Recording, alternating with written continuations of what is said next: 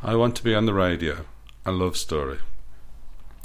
I want to be on the radio. A love story by Michael Casey. Michael was a security guard at All You Want chain store. He'd been there a number of years.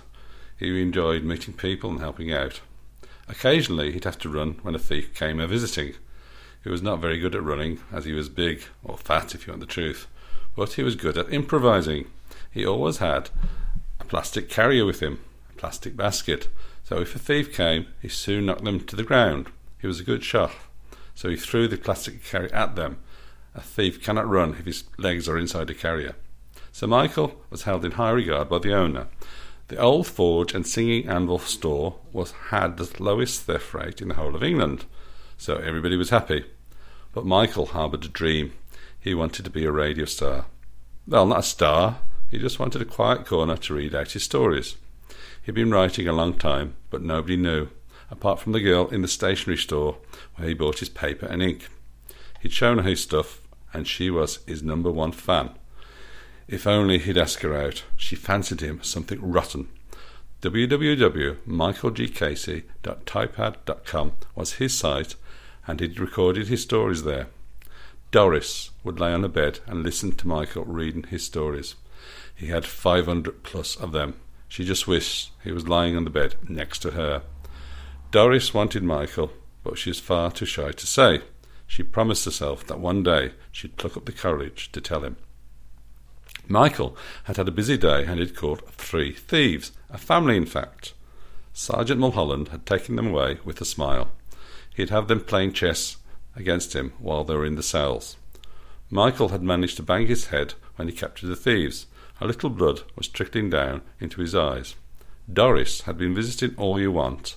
When she saw the bulk of Michael, her heart skipped a beat. She noticed the blood trickling down his eyes, into his eyes. Her maternal instincts kicked in. She ran towards him and grabbed him by the arm. Michael, you're wounded. Let me take a look at that, she said, as she looked into his eyes. She took out her hanky and spat into it. Then, just like her mother, she wiped the blood away. This looks bad. You need to Apply pressure and put a bandage on, she chided him. Then she took her hand in his and she led him to the first aid point. Her heart beat more, his heart beat, beat more. Had it been had it taken a beating about the head for the drumbeat of love to be heard? They made their way to the office. Here, sit on the desk and I'll apply pressure, she said, as she pushed him back on the desk. That push would change both their lives, for accidentally she had switched on the tannoy, the tannoy. The whole of All You Want would hear any everything.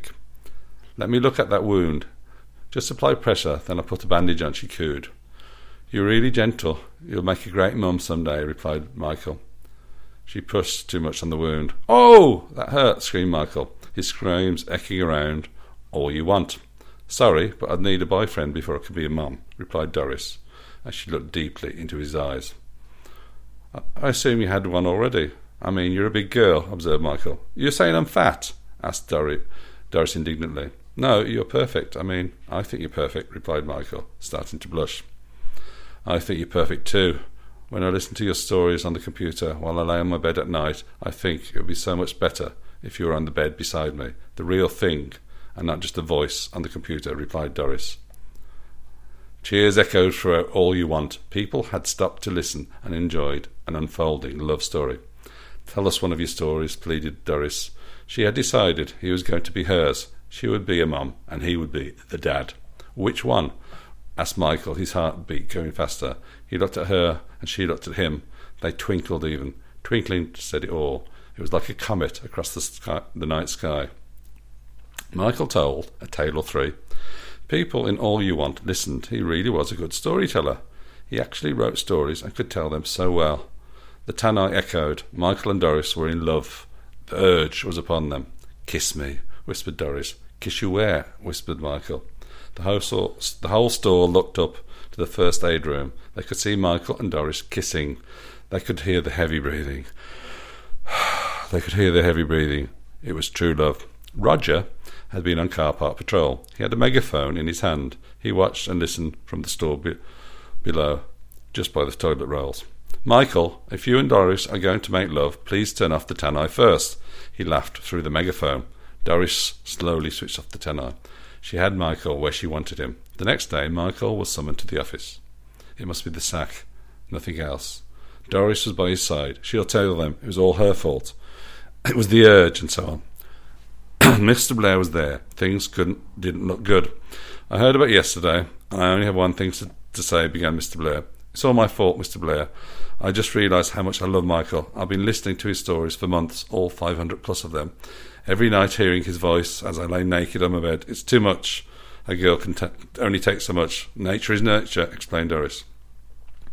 Michael realised he may have lost his job, but he had got something better in exchange. He had got Doris, or rather, she had him. Michael, get a room. In fact, get married. I'm giving you two weeks off. I have this cottage in the Virgin Islands. Your honeymoon will be there, but don't make too much noise. Richard Branson is a neighbour, ordered Mr. Blair. That's so generous, gushed Doris. Then, when you come back, Michael, there will be changes. I want you to record all 500 plus of your stories. We've had feedback from the shoppers. They all want to buy copies of your stories, and all you want gives shoppers all they want, declared Mr. Blair. So Michael and Doris went to the Virgin Isles for the honeymoon, and as they lay naked on their bedroom, on their marriage bed, Michael told Doris stories, lots of stories, 500 times over.